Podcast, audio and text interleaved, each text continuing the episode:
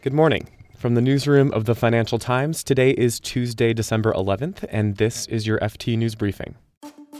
Today we'll be looking at how Wall Street recovered after an ugly start to trading on Monday, what's at stake for Theresa May and Brexit after the U K Prime Minister postponed a parliamentary vote, and new disclosures from K P M G on bullying and sexual harassment.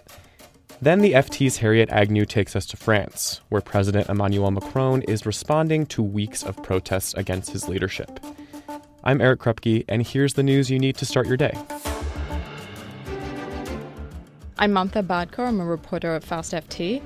U S stocks began the day lower, and by mid-morning, Wall Street was deep in the red, leaving some worried about another potentially ugly day in markets after the S and P five hundred just last week clocked its biggest weekly decline since March. Now, that came primarily because of a decline in Apple shares. So a Chinese court banned sales of some iPhones in China, which is the world's largest market for mobiles, and that sent shares in Apple sharply lower and dragged tech stocks down too. But by mid-afternoon, a bunch of analysts downplayed the ruling, and so that in turn prompted Apple shares to recover and helped lift tech stocks higher as well.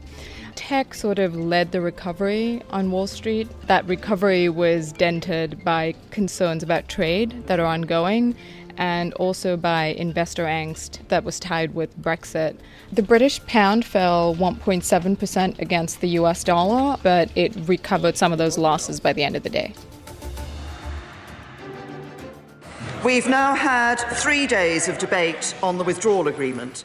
And the Brexit vote we were all waiting for will not happen today. I've listened very carefully to what has been said in this chamber and out of it. Prime Minister Theresa May agreed to delay the House of Commons vote on her Brexit treaty with the E U.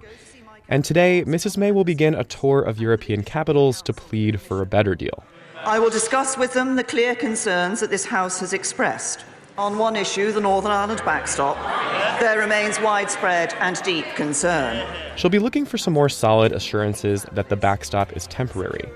European Council President Donald Tusk said the E U was ready to discuss how to facilitate the U K ratification, but he warned that the E U wouldn't renegotiate the deal or the Irish backstop. Both Missus May's Brexit deal and her premiership now hang by a thread. I am determined to do all I can to get this deal over the line and deliver for the British people, and I commend this statement to the House. Yesterday, the accounting firm K P M G disclosed that seven of its U K partners left the firm over the past four years because of inappropriate behavior. That includes conduct like bullying and sexual harassment. K P M G is the second of the big four accounting groups to share these figures. The disclosure comes just a day after the F T reported that twenty U K partners were fired by Deloitte over the same time period. PricewaterhouseCoopers and Ernst and Young have declined to share similar statistics. And here's something you might want to know more about. Anti-government protests have been raging in France for four weeks now. Demonstrators are calling themselves the Gilets Jaunes, or in English, the Yellow Vests. The protests began in opposition to rising fuel taxes, but now protesters are speaking out about a whole range of issues, from high taxes to how they think President Emmanuel Macron is out of touch with everyday French citizens. The government has agreed to cancel the planned fuel tax increase, but demonstrators want more. And Mister Macron has finally addressed the country. He gave a thirteen-minute televised speech last night. The F T's Harriet Agnew is here to tell us what he said. Française, Français. My fellow citizens, voilà ensemble we are together au rendez-vous de notre pays et de notre avenir. To talk about our future. So the main way that Macron uh, tried to address some of the demands of the protesters was to announce some measures that improve their purchasing power. Living conditions have deteriorated. People feel they are not being listened to. So he unveiled four concrete measures related to taxation, including increasing the minimum wage by one hundred euros per month without any cost to employers. And then he also said that overtime would be without taxes or charges from twenty nineteen. Extra work should generate extra revenues. He also asked that employers pay an end-of-year bonus, which will be exempt from tax.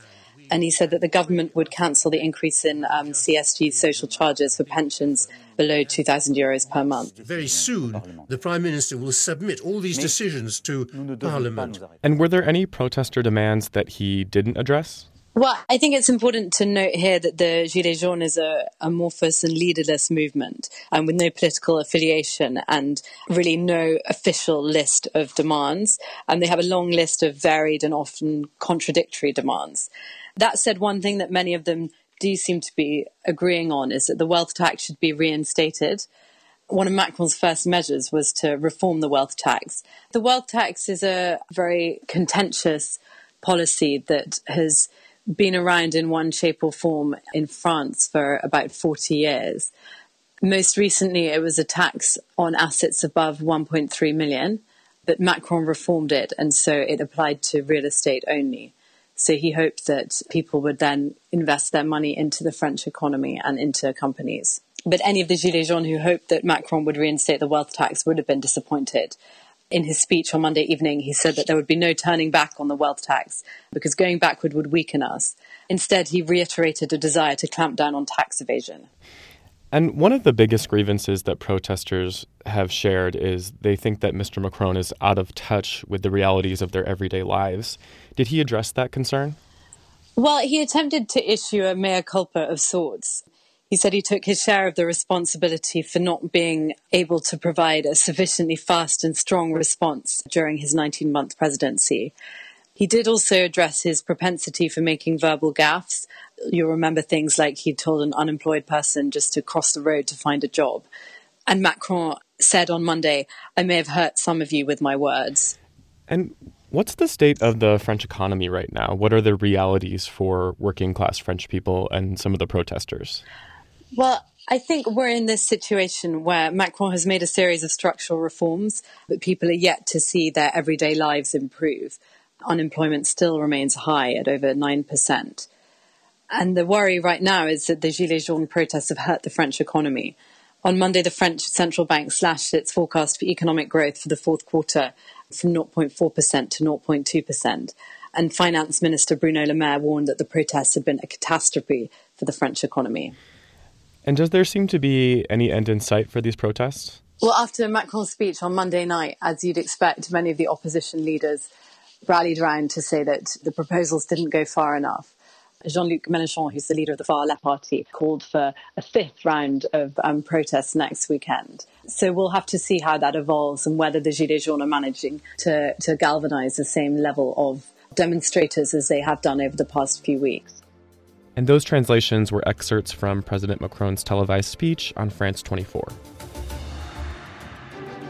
You can read more on all of these stories at F T dot com. Today we'll be following Google Chief Executive Sundar Pichai. He's testifying before the U S House Judiciary Committee. Lawmakers are expected to criticize Google for working on a censored search engine for China. This has been your daily F T News Briefing. Make sure you check back tomorrow for all the latest business news.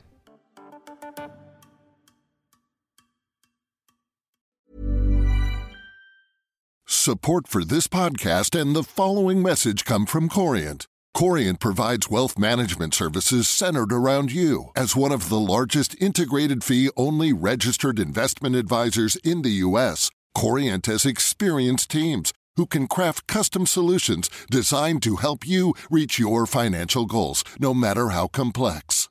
Real wealth requires real solutions. Connect with a wealth advisor today at Corient dot com. That's Corient dot com.